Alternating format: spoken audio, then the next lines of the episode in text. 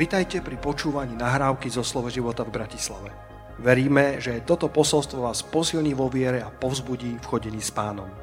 Ďalšie kázne nájdete na našej stránke slovoživota.sk Spoločne s vami sa chcem dnes pozrieť do Božieho slova. Taký základný verš, ktorý chcem otočiť, je Rímanom 5. kapitola, verš 17. Ak sa tam môžete prosím pozrieť. A koľko z vás ste šťastní, že ste v dome pánovom zakrište? Haleluja! Oj, oj, pane, nech nám, nech nám, nech nám hospodí na milosť, aby sa táto možnosť nezatvárala, ale aby, to, aby tento národ bol tak požehnaný od hospodina, tak chránený od hospodina, aby sme sa mohli stretávať, aby sme mohli privádzať duše ku Kristovi aj v týchto časoch. Haleluja. Ako Katka hovorila eh, v takom, eh, v takom pomazaní Božieho ducha o väčšnosti, o dôležitosti toho, aby sme eh, duše privázali k Božiemu trónu. Možno viac ako kedykoľvek práve v týchto neistých časoch, aby sme sa nikdy nehambili za Evangelium Kristovo.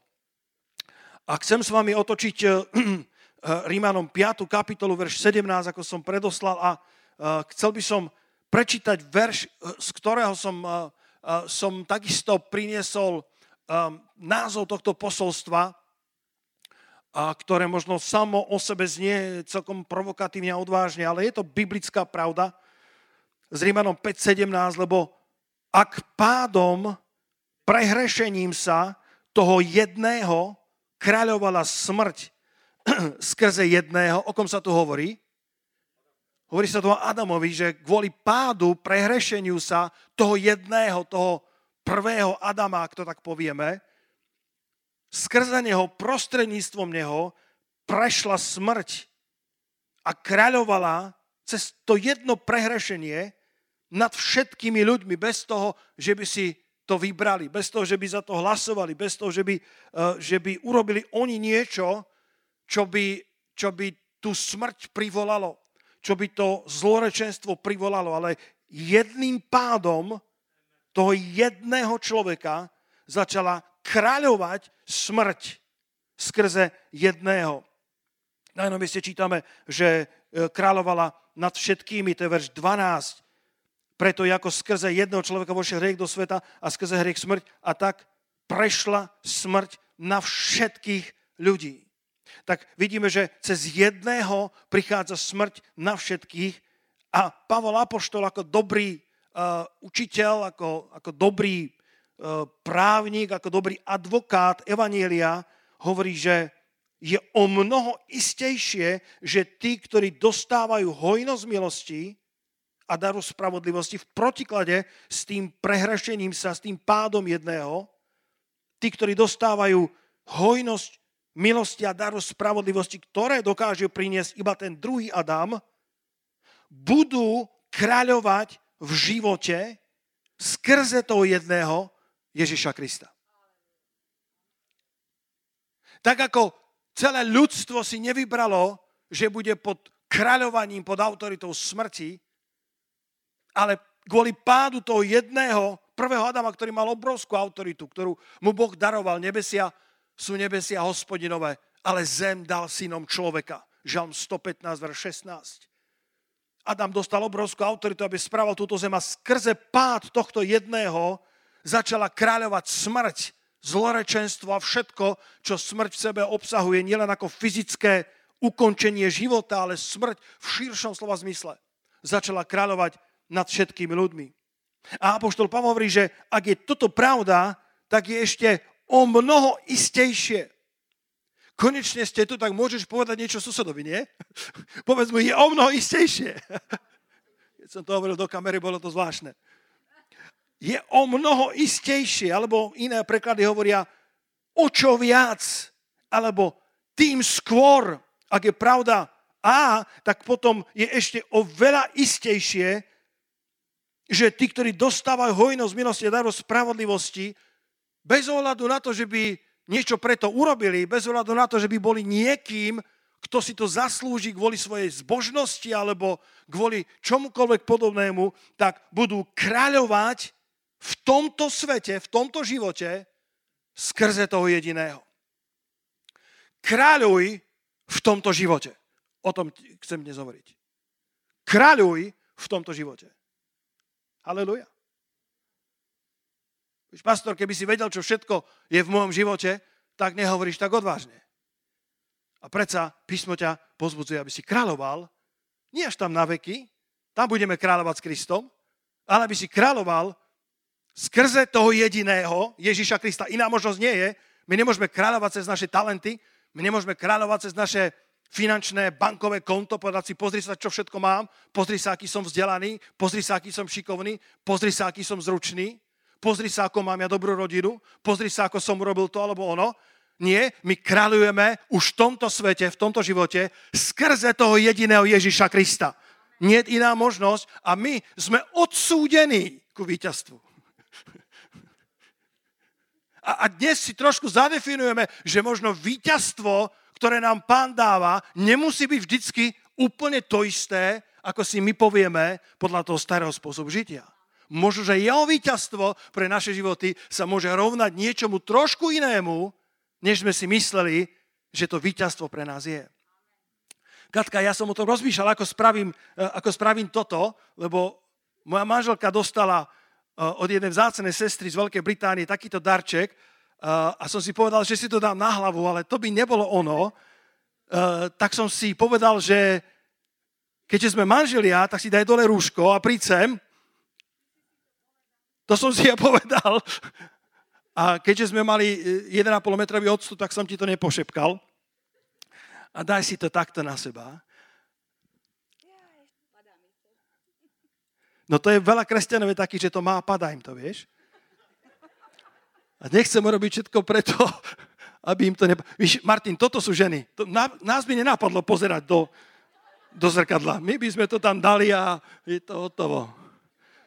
Poďme dať potles pánovi Ježišovi za to, že nás povolal, aby sme kráľovali ako princovia a princezné kráľa kráľov. Aby sme kráľovali spolu s ním. aby sme kráľovali nie až tam hore v nebi, ale aby sme kráľovali už tu na tejto zemi. V tomto svete. V tomto živote. Uprostred pandémie Uprostred toho, že tvoj príjem bol znížený o 30%. Uprostred toho, že možno zažívaš tlaky e, zľava, sprava, zvonka, boje, znuka, strachy, ako hovorí apoštol Pavol. A v tom vo všetkom nás pán dokáže potešovať a posilňovať. Tak chcel som, aby ste si toto zapamätali, aby ste celý týždeň mohli rozmýšľať o tom, že aj vás korunoval ako král všetkých kráľov, my sme len neužitoční slovia, ale spolu s ním. A preto som začal Rímanom 5.17, lebo tam čítame, že budeme kráľovať v živote. Vidíš to tam? Aby si nepovedal, pastor, toto si odkiaľ zobral. Z písma svätého. Budete kráľovať, iné preklad v tomto živote skrze toho jediného Ježiša Krista. Ďakujem, Katka. A teraz povieš úplne legitímne, povieš, ale a, možno, že máš vo svojej predstave ľudí, ktorí, eh, ktorí sú predurčení kráľovať, ale si povieš, ja úplne do tej kategórie nepatrím. A chcem vám dnes ukázať eh, človeka, ktorého isto poznáte, eh, človeka, ktorý je známy v tele Kristovom a volá sa Nick Vujčič. Ruku hore, koľký z vás ste počuli o ňom? A a ako pozeráte nejaké YouTube alebo uh, podobné prednášky, tak, uh, tak sa vám tam niekedy objavia um, YouTube ako návrh uh, podľa si vášho vyhľadávania. A mne sa tam objavil Nick Vujčič a už som dlho, dlho o nepočul, tak som si pustil niektorú z jeho kázní, ktoré mal vo väzení a, a to bolo mocné, mocné, nádherné, proste väzni, ktorí tam, mnohí z nich boli na doživote a on im eh, kázal smelo o Kristovi.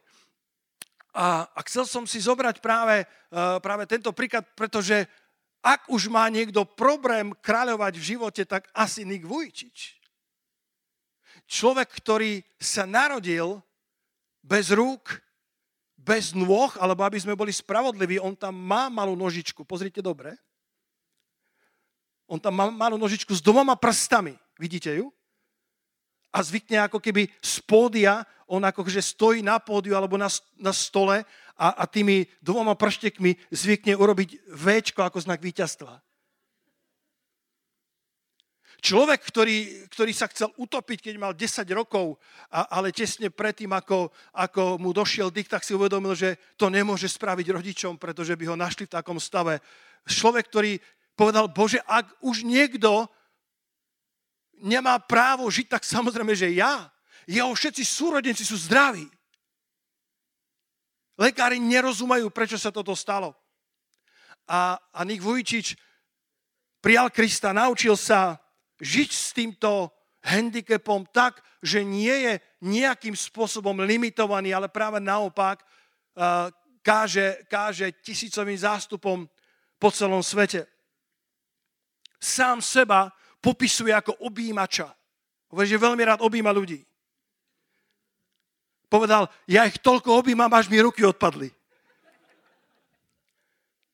Raz sedel v aute, pripútaný, Víš, ale on keď sedí, tak on vlastne na tej stoličke akože stojí s tými malými nôžkami, ktoré mu tam zostali. A, ale keď pozeráš z vedla na semafore z auta, ktoré stalo vedľa, tak netušíš, že máš tam zvláštnu osôbku. A tak sa tak otočil a nejaká slečna sa pozerala na ňo a tak si dali ako keby taký jemný pozdrav a ona pozdravila jeho a potom si povedal, že uvidíme, ako zareaguje, tak zubami ako to sa naučil za tie roky, eh, tak si odpojil ten pás bezpečnostný a videl na jej úžase, že prečo ten chlap si to odpája zubami. A potom sa pomalinky začal rotovať 360 stupňov na tej sedačke. Povedal, že tá, tá žena zelenala, žltla, nevedela, čo s tým. Inokedy mal, mal on, on cestuje nesmierne veľa e, lietadlom a mal, mal e, kapitána, priateľa, tak sa dohodli, že ho prezlečie do kapitánskeho úboru. A ako vchádzali ľudia do lietadla, tak on ich vítal na tých kýptikoch v kapitánskom a povedal, vitajte na našej palube, ja budem dnes vašim kapitánom. A potom hlásil do mikrofónu, víta vás, kapitán Vujčič, sme radi, že ste si vybrali práve naše aerolinky. Ľudia chceli utekať z lietadla. Hovorí, že má jeho handicap jednu obrovskú výhodu.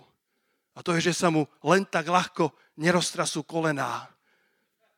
A pred skúškami života sa mu nepotia dlane. Ak už niekto by mal povedať, pane, tento verš pre mňa nie je, tak Nik Vujčič.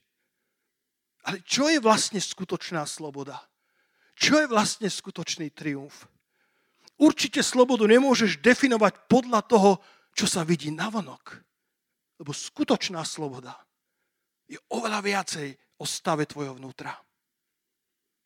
O čo viac, hovorí Apoštol Pavol, ako dobrý advokát, ako dobrý mysliteľ, o mnoho istejšie, tým skôr, ak cez pád prehrešený to jedného kráľovala smrť nad všetkými, tak potom bez ohľadu na tvoje limitácie a svoje, tvoje handicapy bude kráľovať život nad všetkými, ktorí príjmajú hojnosť milosti a dar spravodlivosti. Ak si si myslel, že evanelium ponúka iba väčší život v nebi, nemáš celú pravdu. Lebo Marek 10. kapitola, prosím, nalistujte si, verše 29 a 30. Toto samo o sebe, tento verš by asi bolo o samostatnom kázaní, o inom posolstve, ale, ale predsa ma to znova osvietilo v tejto čiastke, o ktorej, o ktorej kážem kráľu v tomto živote. Marek 10. kapitola, verše 29 a 30. A Ježiš odpovedal a riekol, ameň vám hovorím, že nie je to nikoho. Počiarkni si. Nie je to nikoho. Alebo toto platí pre všetkých. Kto by opustil dom, alebo bratva, alebo sestry, alebo otca, alebo mať, alebo ženu, alebo deti, alebo polia, pre mňa a pre evanielium. To je pre nás, bratia a sestry. My sme povedali Ježišovi, áno, nech to stojí, čo to stojí. My sme povedali Ježišovi áno a Evangeliu áno, nech by nás to malo stať čokoľvek. A on nám hovorí a všetkým, ktorí tak urobili spolu s nami, že pre tých platí verš 30, aby teraz v tomto čase kráľuj v tomto živote, o tom kážem. A tu je napísané, aby teraz v tomto čase, nie až v nebi, ale aby teraz v tomto čase nedostal sto ráz toľko domov a bratov a sestier a materí a deti a poli s prenasledovaním. Kto na to povie haleluja?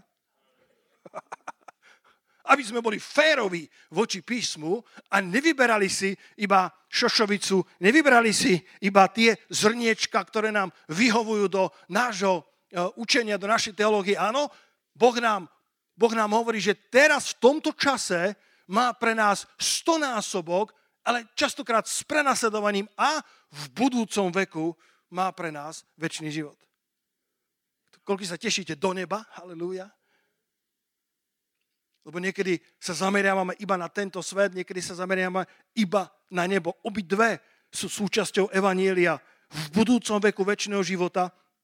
Ale aj teraz, v tomto čase, nám zasľubuje storáz toľko, stonásobné požehnanie, čo neznamená, že keď zaseješ jedno euro, dostaneš 100 eur.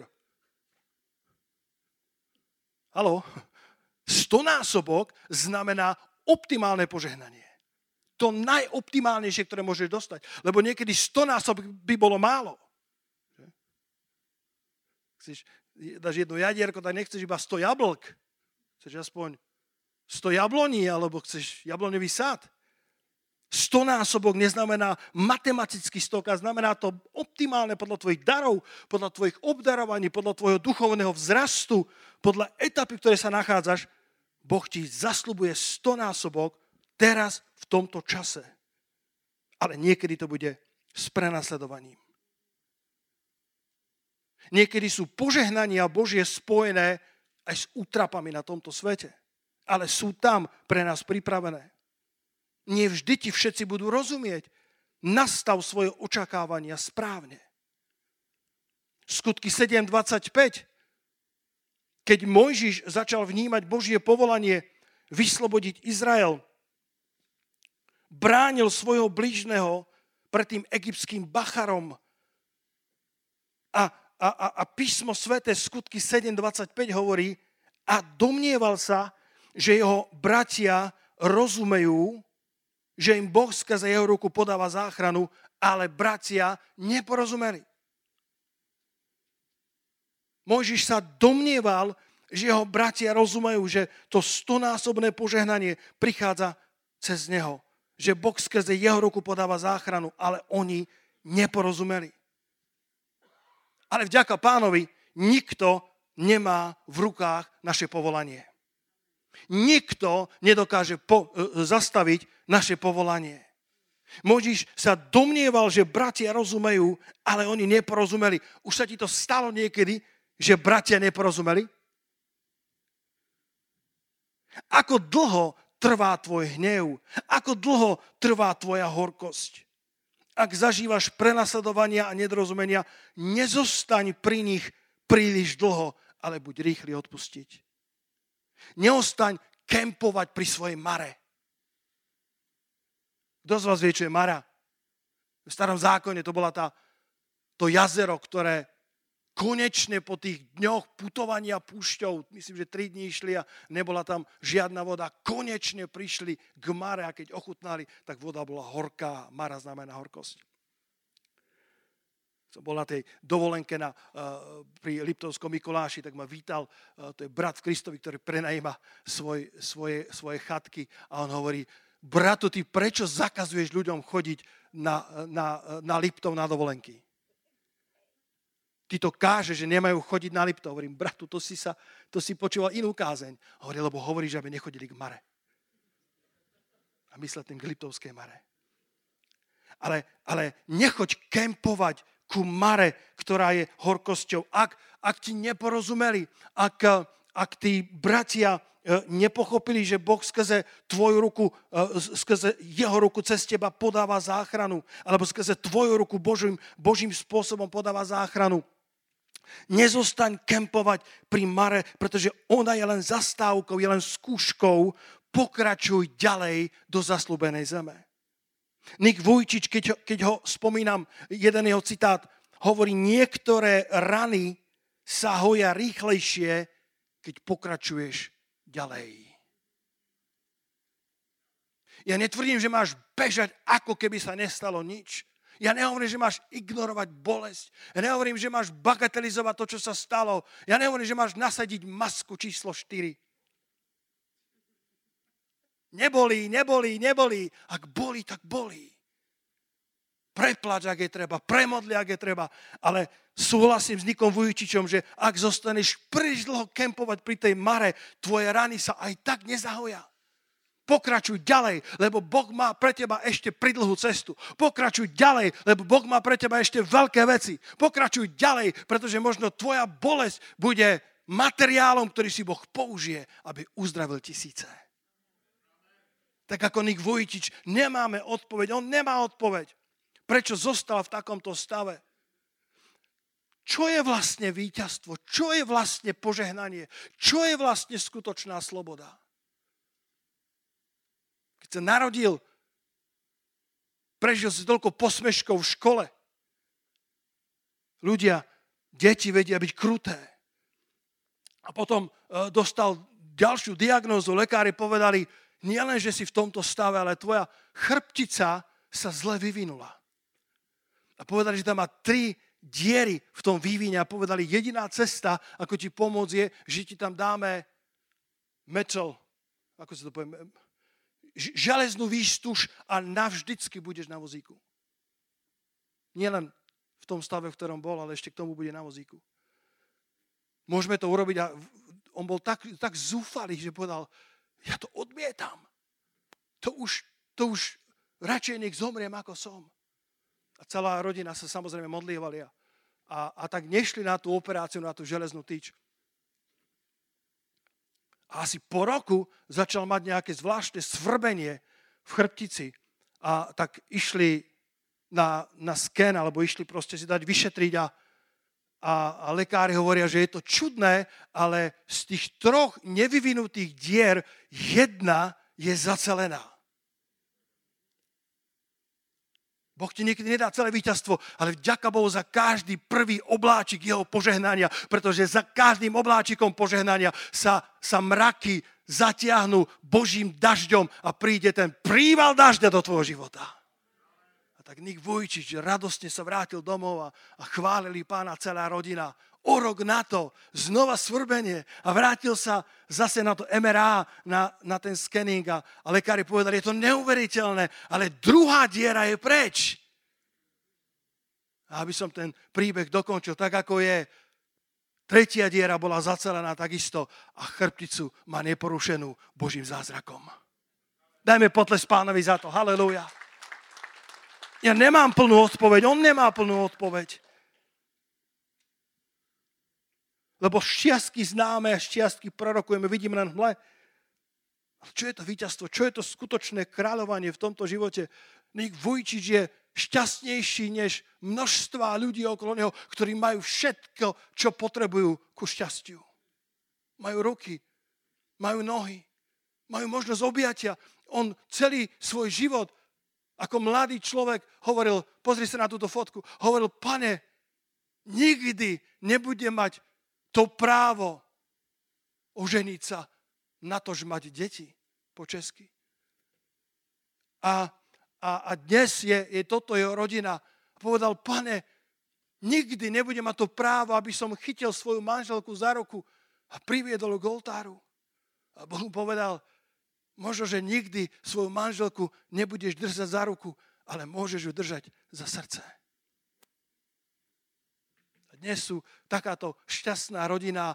Tento človek, ktorý je plný limitácií, ak si si myslel, že sú v tvojom živote limitácie, spomen si na Nika Vujčiča. Ak si si myslel, že nemáš právo kráľovať v tomto živote, spomen si na tohto Božieho muža, ktorý, ktorý má postihnutie, ktorému a zda nie veľa podobných a napriek tomu si Nik Vujčič užíva relatívne šťastie a slobodu uprostred svojho väzenia tela. Dokonca tam bol obrázok, ako pláva, naučil sa plávať, pozrite si videá, naučil sa hrať fotbal, e, samozrejme píše, e, píše na počítači, e, robí všetko, ako keby nemal žiadne postihnutie. Stálo ho to prácu, stálo ho to sily, stálo ho to seba zaprenie? Jasne, že áno. Nebolo to len takto, ale odmietol sa vzdať a začal bojovať so svojím handicapom a dnes je to človek, ktorý kráľuje v živote napriek handicapom, ktoré má. A na záver poviem dve myšlienky toho, čo je to víťazstvo, kráľovanie v živote podľa biblickej definície. Tá prvá je, že niektoré víťazstva v živote počúvaj dobre, dosiahneš iba tak, že nebudeš bojovať. Niektoré víťazstvá ti Boh ponúka, ale budeš musieť sa rozhodnúť, že odmietaš bojovať. Pastor, o čom to kážeš? Ty si bojovný kazateľ. Keby si si pozrel druhú Samuelovu, dneska nemáme čas na, na hĺbkovú štúdiu tohto príbehu, ale budete možno poznať 2. Samuelova, skúste 15. kapitolu si nalistovať, len aby ste uh, povedali, že ste odišli vzdelaní zo zhromaždenia. A že ste sa niečo naučili. A tu čítame o veľkom Dávidovi. Koľký z vás veríte, že Dávid bol dobrý bojovník? Dávid bol tak kvalitný bojovník, že Biblia hovorí, že on ručí, on učí moje ruky boju. Bol takým dobrým bojovníkom, že, že, že častokrát pobil množstva nepriateľov a dokonca, keď mal stavať chrám, tak Boh to zavrhol, pretože povedal si príliš plný krvi. Ak niekto vedel bojovať, tak Dávid vedel bojovať. Ale čo sa stalo? Jeho vlastný, vlastný syn Absalom sa postavil proti nemu a, a začal odvážať alebo začal odkláňať srdce Izraela od milovaného Dávida. Ukradol srdce Izraela. A Dávid ako bojovník, Dávid ako skúsený Boží muž, asi spravil aj veľa chýb vo svojom živote, ale nemôžeš mu popierať, že by nevedel bojovať boje Božie. A predsa v 2. Samuelovej v 15. kapitole vo verši 14, možno stačí tá druhá časť, hovorí, ponáhľajte sa odísť, aby sa neponáhľal on a nedostihol nás a neuvalil na nás zlého a nepobil mesta ostrým meča. Tento veľký bojovník uteká so svojimi najbližšími z mesta Jeruzalém, aby Absalom nepoužil ostrie meča a nepobil mnohých, aby, aby sa nestalo, že toto sveté mesto je spálené občianskou vojnou, rodinnými svármi bratia a sestry, niektoré veci v živote sú dôležitejšie ako naša reputácia. Niektoré veci v živote sú dôležitejšie ako naše ego. Ďakujem za vaše nadšenie.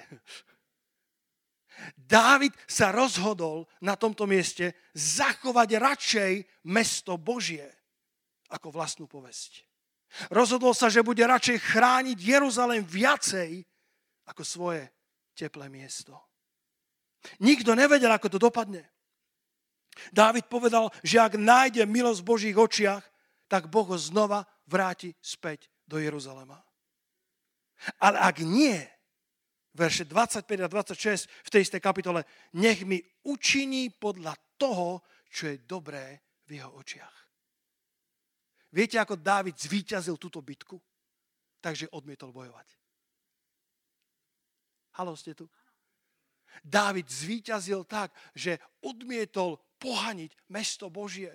Dávid sa rozhodol kráľovať v živote skrze svoj charakter. Dávid urobil v živote mnoho chýb, ale zachoval si meké srdce pre Boha. Napriek tomu, čo sa ti v živote stalo, bratia a sestry, nedovolte, aby vaše srdce stvrdlo. Zachovajte si meké srdce. Nech nezaostáva vaše srdce od milosti pánovej, inak by mohol vyrásť koreň horkosti, ktorý nakazí mnohých. Zachovajte si meké a vďačné srdce voči pánovi. A niektoré zápasy vyhráme tak, že vložíme súd do ruky pánovej. 1. Petra 2.23, keď nášmu pánovi zlorečili, on nezlorečil. Keď, e, keď mu utrhali na cti, on to nevracal rovnakou mincov, ale dobrorečil. Náš pán išiel príkladom. Keď trpel, on nehrozil, ale porúčal tomu, ktorý spravodlivo súdi. Halelúja. Porúčal tomu, ktorý spravodlivo súdi. Keď išiel Dávid ako ako taký zbytý pes, ako taký psanec a, a, a so svojimi najbližšími utekal z Jeruzalema, lebo chcel zachovať mesto Božie. Akýsi Šimej zo Saulovho rodu išiel po nábreží alebo išiel niekde po vyvýšenom mieste a zlorečil Dávidovi a hádzal do neho kamene ako na toho najposlednejšieho psa a tí Abnerovci, tí synovia ceruje, tí vojvodcovia takej horúcej krvi okolo Dávida povedali, pane, len ma tam pošli jeden úder kopiou a pomstím tvojho nepriateľa. David povedal, nie. Čo ak mu hospodin prikázal? Čo ak je to Božia vola? Ak Boh chce, tak ma navráti do Jeruzalema. Ak Boh chce, tak ma navráti do truhly hospodinovej, tam, kde je Božia blízkosť. Ale ja nebudem bojovať boje, ktoré hospodin neprikázal, aby som bojoval. A David zvíťazil tým, že odmietol bojovať boje, ktoré bojovať nemal. Som sa ešte ráno modlil, tak som si pripomenul dávny príbeh od, o Smithovi Wigglesfortovi, ktorého manželka bola veľmi zapálená, ktorého manželka bola horiaca pre Krista, ale Smith Wigglesworth vo svojich 50 rokoch bol ešte veľmi zatrpknutý uh, vodoinštalatér. A, a tak, ju, tak, tak bol iritovaný jej nábožnosťou, že jej povedal, ty nebudeš chodiť do cirkvi. Budeš so mnou tu. A schoval jej všetky topánky, aby nemohla nikam ísť. Ale pani Vigosfortová, bola taká malá žena, taká plná energie, plná života, našla staré gamaše, také gumené čižmy. A v nedelu ráno si ich obula a vykračovala do církvy. Ak niekto príde v gamašok do zboru, keď je 30 stupňov plus, tak ho nesúď, možno, že má podobný príbeh. Prišla tam a chválila pána a keď sa vrátila domov, dvere našla zamknuté. Nepustili domov, chceli vytrestať. A tak si sadla a oprela sa chrbátom o dvere a, a prespala celú noc vonku. A, a je manžel o 6 ráno otvára dvere, že kde je manželka, ona vpadla dovnútra. A viete, čo povedala? Miláčik, dobré ráno. Aké keď ti dnes urobím? A spravila mu tie najlepšie, ktoré mal rád. A on povedal, to sa nedalo vydržať. Tá láska, nefalšovaná, ktorú mi dávala, nedalo sa tomu brániť. Až sa nakoniec Smith Wigglesworth obrátil a stal sa asi jedným z najväčších apoštolov 20. storočia, ktorý lekársky zdokumentované vzkriesil 13 ľudí z mŕtvych. A dnes poznáme, spýtal Wigglesworth, tak kto pozná jeho manželku? Možno vy, lebo počujete tento príbeh. Ale vďaka Bohu za to, že táto žena zvíťazila tým, že nebojovala podľa tela, ale bojovala zbraniami, ktoré boli duchovné porúčal súd tomu, ktorý spravodlivo súdi. Urob to aj ty vo svojom živote. Ak to bude dobré v jeho očiach, on ti učiní podľa toho, čo sa jemu zdá správne. A neboj sa, on tvoj život požehná. A na záver, niektoré víťazstvá dosiahneš iba tak, že budeš bojovať. Niektoré víťazstva dosiahneš len tak, že odmietneš bojovať, lebo tie boje nie sú Boží, ale potom sú víťazstva, ktoré nedosiahneš inak, ako tak, že budeš bojovať. Bratia a sestry, poďme bojovať za svoje rodiny. Poďme bojovať na modlitbách za spasenie svojich blízkych. Poďme zápasiť za vôľu Božiu. Poďme sa postaviť do Krista a odmietnime prijať nepriateľové alternatívy ako finálnu odpoveď. Tam, kde zacítime, že je ten šelest, tam, kde zacítime, že, že, že Božie, Božie kráčanie ide potom po tých vrcholcov Moruší. Poznáte ten príbeh? Dávid vedel, že má ísť bojovať, pretože započul, ako Boh ide po tých vrcholcoch Moruší. A možno, že sú veci, kedy tvoj duch zachytí a Boh povie, bojuj, za toto sa oplatí bojovať, za toto sa oplatí stať. Tak potom nepovedz, že pán mi dal kráľovanie a že príde automaticky, ale budeš musieť bojovať za to kráľovanie, aby si si ho na tejto zemi užil. Pretože sú mnohí, ktorí stoja na tom, či bojovať budeš alebo nie. Keby Nik Vujčič skončil svoj zápas, tak by nemohol oslaviť, oslovať tie stá tisíce ľudí, ktorých oslovuje. A vďaka pánovi za to, že sa odmietal vzdať a bojoval za svoj život, lebo pocítil, že jeho život stojí za to, aby zaň bojoval. Prvá kráľov, 18. kapitola, na modlitebnej som cítil také pomazanie, keď Boží duch nám dal tento pondelok práve túto pasáž, dovolte mi len krátko ňou prejsť a potom sa budeme modliť. Jezábel a Eliáš, konfrontácia, ktorú môžeme zažívať aj, aj my dnes. Bratia, sestry, my sme církev s pomazaním Eliáša. My sme církev, ktorá chce priniesť tento národ k poslušnosti viery. Povedzte amen na to. A Jezábel ako duch, ktorý je poslaný pre tieto posledné časy. Zjavenie Jána varuje, aby sme dávali pozor na ducha Jezábel. A tu vidíme konfrontáciu tej kráľovnej, ale nie jej, ale toho ducha bezbožnosti, ktorý stál za ňou. A potom ako Eliáš zvíťazil veľké víťazstvo, pobil 450 alebo 800 bálových prorokov, tak, tak povedala vo verši 2, vtedy poslal poslala Jezábel posla Geliášovi s odkazom, tak nech mi učinia bohovia a tak nech pridajú, že zajtra o tomto čase učiním to, aby bola tvoja duša ako duša jedného z nich. A on vidia, čo sa strojí, vstal a odišiel pre záchranu svojho života a prišiel do Beršeby, ktorá patrí Judovi a svojho sluhu nechal tam. To už bola vážna situácia, keď svojho Geháziho nechal v jej rukách. Nech si s ním robí, čo uzná za vodné. A bežal sám púšťou cesty jednoho dňa. A príduc, sadol si pod nejakým jalovcom a žiadal si zomrieť. A povedal, už teraz dosť o hospodine, vezmi moju dušu, lebo nie som lepší ako moji otcovia. Vďaka pánovi, že Boh nevypočúva všetky naše prosby. Vezmi moju dušu, lebo nie som lepší ako moji otcovia. Sadol si pod nejakým jalovcom. Už si sedel pod takým jalovcom? Koľko z vás poznáte adresu takéhoto jalovca? Štyria. Šiesti. OK. Postupne sa dvíhal les rúk. Sedel pod tým jalovcom a žiadal si zomrieť. A potom verš 5 čítame, potom si ľahol a usnul pod nejakým jalovcom a, a hľad toť aniel sa ho dotkol. Bratia, sestry, ak môžete zakričať haleluja, budem vďačný. Aniel sa ho dotkol.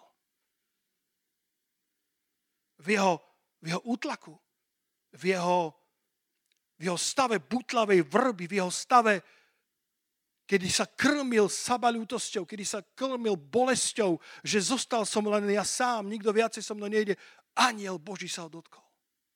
Odkiaľ sme zobrali tú myšlienku, že aniel Boží, že Božie posilnenie prichádza iba pre tých dobrých. Pre tých duchovných. Boh má posilnenie pre každého z nás.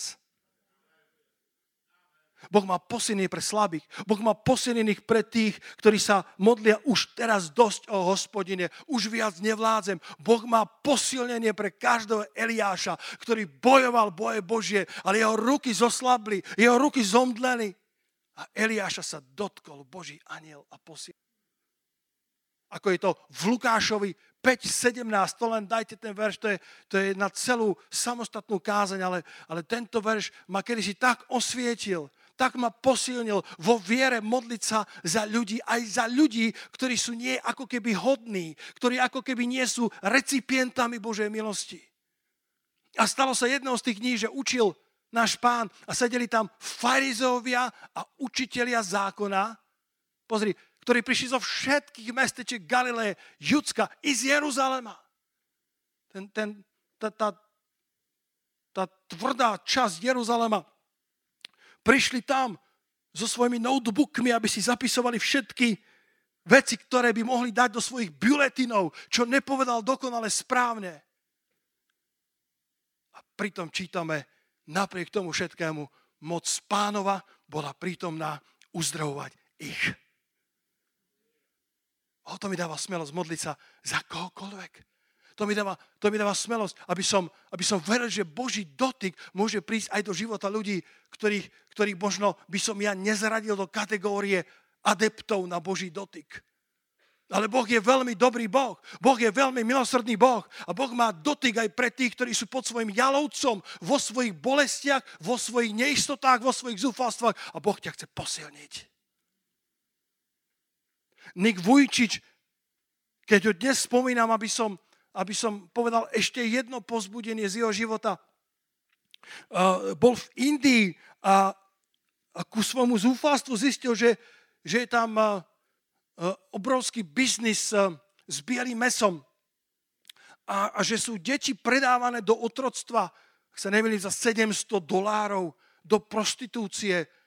Rodičia dostali 700 dolárov a na veky sa zbavili svojich detí. Tak zúfalá situácia bola a, a stali, sa, stali sa prosto uh, otrokmi uh, tohto zneužívania. A, a on kázal týmto, týmto dievčatám, týmto mladým ženám, aj chlapcom a, a, hovoril, že to bolo tak strašné, že aj keď už potom mohli ísť na slobodu, už si nevedeli predstaviť, ako žiť inak. Tak veľmi si zvykli na svoju neslobodu. Koľký z nás sme takí, že, že, že Boh nás chce vyvádzať z našich neslobod, ale tak veľmi sme si navykli na svoje neslobody, že už si ani nevieme predstaviť život, aký by to bol žiť v triumfálnom víťazstve Ježiša Krista. Ale preto dnes ráno ťa Boh poslal do tohto zboru. Preto dnes ráno si si klikol na slovo života, aby si počul, že Boh má pre teba slobodu. Boh má pre teba nové horizonty. Boh má pre teba vyslobodenie. Halelúja že to, čo bolo doteraz a zdalo sa, že je nemenné, Boh hovorí, všetko, čo sa vidí, je premeniteľné, je len dočasné, lebo to, čo sa nevidí, to Božie je jediné, čo je skutočne väčné. Včera, keď som čítal uh, Bibliu, tak ma oslovil verš Židom 11.31. Uh, Židom 11.31, len, len taká odbočka, kde čítame vierou nezahynula Rachab s tými, ktorí neposlúchali vo viere, príjmuť vyzvedačov spokojom. Rachab, ktorá nemala právo nezahynúť. Rachab, ktorá bola pod prekliatím bezbožného Jericha. Rachab, ktorá mala dávno zahybnúť s bezbožným Jerichom. Nielenže bolo to mesto bezbožné, ona bola smilnica. Ale zachránila sa. Nemusíš hynúť s touto generáciou. Nemusíš žiť pod ich prekliatím. Nemusíš ísť cestou chudoby, ak bola tvoja rodina chudobná. Nemusíš mať dlhy, ak mala tvoja rodina dlhy. Boh ťa môže dostať von z tvojho Jericha. A nemusíš zahynúť s tou generáciou. Nemusíš zahynúť s tými, ktorí neposlúchali vo viere. Víte, ako to robia so slonom? V zoo zakúpia sloníka, ktorého priviažu ku kolu železnou reťazou. A má nejaký ten rádius desiatich metrov, kde sa môže slobodne pohybať. Ale kedykoľvek chce ísť ďalej, tak, tak tá noha mu trhne a zabolí to. A keď prejdú roky, tak si zvykne na to, že mu dajú dole reťaz, on vyrastie, zmocnie a namiesto reťaze mu dajú lano, ktoré by už vo svojej mladíckej siele možno aj dokázal pretrhnúť, ale urobí znova ten rádius 10 metrov a trhne nohou a noha sa nepohne. A keď už je veľký majestátny slon, tak mu dajú dole aj reťaz, aj lano a už mu dajú len jednoduchý povraz, ktorý by roztrhol ako pierko. Ale slon vie, že jeho rádius je len 10 metrov. Ďalej sa nedá ísť.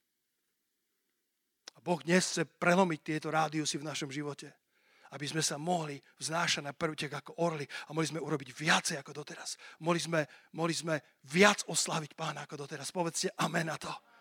Len potrebujeme od, od toho Božího aniela, potrebujeme od nášho pána posilnenie pod našimi jalovcami, kde sme pospali svojimi zápasmi alebo frustráciami. Pán posilňuje Eliáša. A chcem ti povedať, že pán posilňuje každého, kto sa nachádza v takom, v takom útlaku alebo v takom prese. A Nik Vujčiš potom ako kázal v tomto dištrikte a uh, jeden jeho prekladateľ zobral uh, do dediny a našiel tam ženu, ktorá podľa neho musela mať 120 rokov.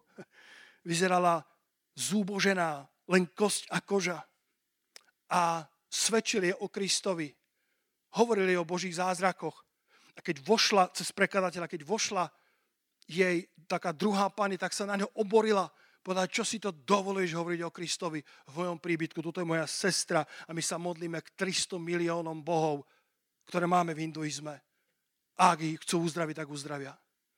A on je, on je povedal, ale Ježiš Kristus je skutočný Boh. A ona povedala, dokáž mi to. Povedala, táto moja sestra 4,5 roka neurobila ani len 4,5 roka neurobila ani jeden krok. Je ochrnutá na celom tele a ležala tam a zomierala zaživa.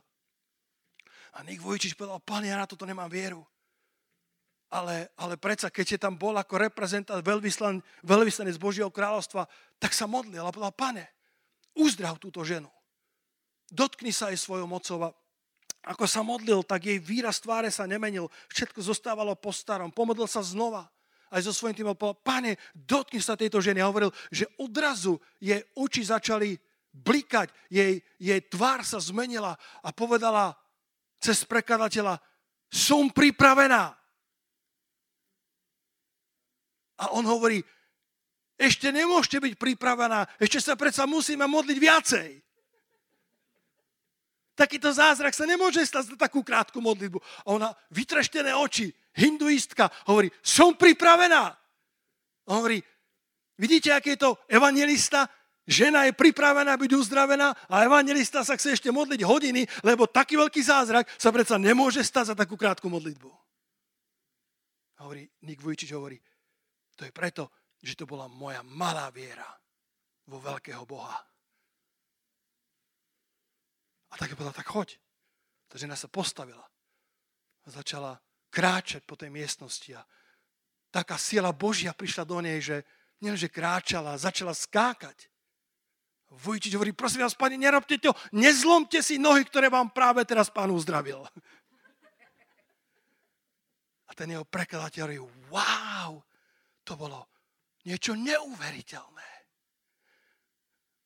A Nik hovorí, že je to tak, to bolo niečo fantastické.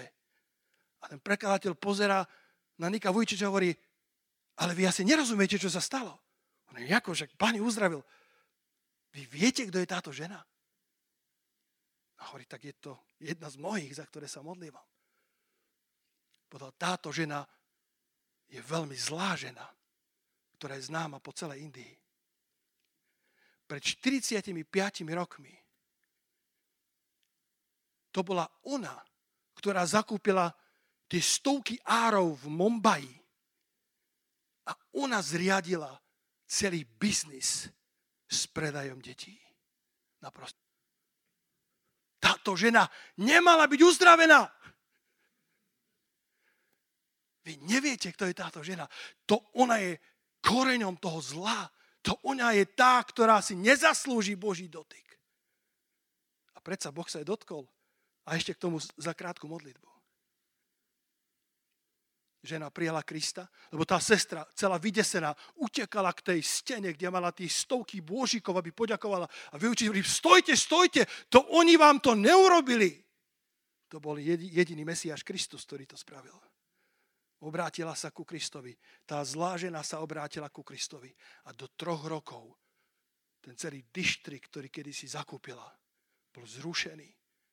A v tej Bombaji sa skončilo s tou prostitúciou a Boh dal veľké víťazstvo. Povedz si halleluja. Dajme potles pánovi za to. Halleluja. Eliáš si lahol a usnul pod nejakým jalovcom, ale Boh ho tak nenechal. Boh ho nenechal v jeho seba ľútosti. Ale toť aniel sa ho dotkol. Farizeovia prišli, aby reptali na Krista, aby našli do svojich biletinov materiál, aby ho obvinili. V Lukášovi 5.17. Ale pánova moc bola napriek tomu prítomná dotýkať sa aj ich, uzdravať ich.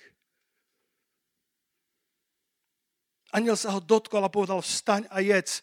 A vo svojej starej Biblii mám napísané, keď ti je ťažko, čím sa krmiš. Možno, že máš na raňajky sebalútosť, možno na obed horkosť a možno na večeru reptanie. Čím sa krmiš, keď ti je ťažko? Eliáš sa krmil sebalútosťou, povedal, pane, iba ja sám jediný som zostal. A Boh hovorí, zabudni na to, vždycky som si zanechal 7 tisíc, ktorí nesklonili kolena Bálovi a neboskali hortou. Vstaň a jedz. A keď sa podíval, verš 6, tuhľa pri jeho hlave bol koláč pečený na ohni, na uhli a nádoba vody, krčak vody. A keď pojedol a vypil, zase si lahol. Viete, ten prvý spánok vo verši 5 bol spánok porážky, bol spánok hnevu, bol spánok frustrácie, ale vo verši 7 vo verši 6, potom ako pojedol a vypil, zase si lahol, bol spánok viery, odpočinok viery. Povedz susedovi, odpočinok viery. Odpočinok viery. To už bol nasýtený Božími vecami a lahol si ako odpočinok viery. A potom sa aniel vrátil po druhé a dotklo sa ho znova a povedal, vstaň, povedz, lebo máš priveľkú cestu pred sebou. Vo verši 8 Martin, keby si toto mal na svojich maratonských behoch, tak si majster Európy. Vtedy vstál, pojedol a vypil a išiel v sile pokrmu 40 dní a 40 nocí až na vrch Boží horeb. Išiel v sile tohto pokrmu. Išiel posilnený týmto krmom. Keď bežíš v Božej sile, si neporaziteľný. Si ako vlhová, ktorá je v top forme, ani Šifrinová ju neporazí. Vierou nezahynula Rachab s tými, ktorí neposlúchali vo viere. Aj ty a ja môžeme sa pozdvihnúť nad generáciou okolo nás a nemusíme zahynúť s tými, ktorí neposlúchajú vo viere. Rozhodnutie na tebe. Rachab sa rozhodla Bohu uveriť. Rozhodla sa stáť na sľube vyzvedačov. Rozhodla sa veriť v červenú niť, ktorú spustila zo svojho okna. Neviem, pod akým jalovcom sa nachádzaš dnes. Neviem, možno slova s Rímanom 5.17 znejú ako cudzia pieseň, že budeš kráľovať v tomto živote skrze Ježiša Krista, lebo si pod jalovcom pospal. A dnes sa modlím, aby sa ťa dotkla ruka pánova. Dnes sa modlím, aby si zažil tak ako Eliáš. Boží dotyk, vieš, Boží dotyk nie len pre tých, ktorí sú duchovní, len pre tých, ktorí očakávajú, len pre tých, ktorí sú práve tí, ktorí sú adeptami, ale Boží dotyk je pre kohokoľvek, kto len trošku eh, hľadá Božiu tvár, kto len trošku eh, sa vystrčí zo svojho jalavca a povie, pane, a ja som tu, pane, už dosť bolo, nevládzem ďalej a Boží dotyk je pre teba pripravený a pánova moc je pripravená uzdraviť ťa. Kto z vás povie haleluja na Božie milosedenstvo? Jeho milosedenstvo trvá na veky. Jeho milosedenstvo trvá a trvá a trvá. Dnes sme počúvali chvály ráno a som sa pýtal Miška, či rozumiete angličtine, lebo tam spievali hovorí endless hallelujah. On, vieš, čo to je endless? Slovenčina nemá také slovo. Endless znamená nekonečná, dlhotrvajúca chvála, ktorú nikto nepreruší. Endless, haleluja. Nech znie endless, haleluja z našich pier, z našich srdc. Nech sa deje čokoľvek. Nech príde akákoľvek limitácia do nášho života. Nech stále znie nekonečné haleluja z tejto cirkvi, z tohto národa, lebo jeho milosedenstvo trvá na veky. Halelúja, pane. A Boh ťa vie pozdvihnúť.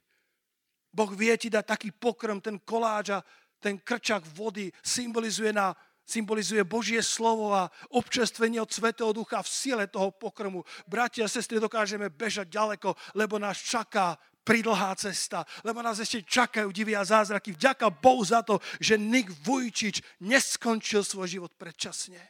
Vďaka Bohu za to, že nedovolil tým nitkám otroctva, aby ho pri tom kole držali prižlo, keď zistil, že môže žiť aj bez rúk, aj bez nôh, slobodný život. Pretrhol tú nitku. A dnes má štyri deti, tri firmy, cestuje po celom svete. Naučil sa všetko, čo by sa ti zdalo že s jeho limitáciami nie je možné. A užíva si Rímanom 5.17. Kráľuje v tomto živote skrze Ježiša Krista. A asi nikto z nás nemá takéto obmedzenia. Už. Ak sa Bohu bude páčiť, tak chce navrátiť do Jeruzalema. Ak sa Bohu bude páčiť, urobiť čokoľvek, aby ťa požehnal stonásobne, ako slúbil. A neviem, čo je to stonásobok pre teba. Možno, že stonásobok pre teba a pre mňa môže byť dve absolútne rozdielne veci. Preto nie sme stvorení pre porovnávanie. Najlepší spôsob, ako zabiť originál, ako zotrieť jeho originalitu, je porovnať ho s niečím iným. Lebo možno, že ťa Boh požehnal, až dokiaľ pozrieš na niekoho, kto sa ti zdá, že je požehnaný viacej. A zrazu lesk tvojho požehnania slabne nie preto, že by nebolo to požehnanie dostatočné, ale začal si porovnávať svoje požehnanie s požehnaním iných ľudí. A originalita požehnania, ktorým Boh teba požehnal, zrazu stráca silu. Nie preto, že by ju strácal, ale preto, že ju stráca v tvojich očiach, lebo si dovolil, aby bola originalita tvojho požehnania vystavená porovnávaniu s požehnaním niekoho iného. Ak Boh požehná niekoho iného 200 násobne, nech je tak. Ak sa ti zdá, že niekto sa má lepšie ako ty, vďaka pánovi za to, ty buď vďačný, spokojný a pobožný zároveň. A ak sa Bohu bude páčiť, Boh ti dá to i to. Poznáte ten verš? keď si Dávid zažiadal Batšebu. Bol to Dávid, nie? Tak, tak Boh sa na ňo nahneval cez proroka Nátana a povedal, Dávid, prečo si išiel hľadať naplnenie svojich potrieb? Parafrázujem, za hranice Božích hodnot, prečo si prerušil, prečo si porušil Božie prikázania, či keby ti toho bolo bývalo málo, či by som ti nepridal i to, i to? Lacko, neviem, či nájdeš takýto verš. I to, i to. v Ruháčkovom preklade to takto. E, myslím, že viem, kde to je, ale ak to nájdeš, nájdeš, ak nie, budete doma hľadať. Boh hovorí Dávidovi, Dávid, ja som ti bol pripravený, ak by ti čokoľvek bolo bývalo málo, ja by som ti pridal tamto i tamto i tamto i to. Ja som tvoj zdroj, Dávid. Církev, Boh je náš zdroj, halleluja. A tvoje limitácie ti nemôžu ukradnúť tvoje vnútorné šťastie, tvoje vnútorné kráľovanie, pretože skrze Krista my všetci môžeme kráľovať v tomto živote. Skrze toho jediného Ježiša Krista. Iná cesta nie je. A preto iba jemu patrí všetká sláva. Iba jemu patrí všetká česť. A my môžeme žiť v spokojnosti. A niektoré boje bojovať proste nebudeme. Lebo mesto Božie je pre nás dôležitejšie ako čokoľvek iné. A Boh sa o nás postará.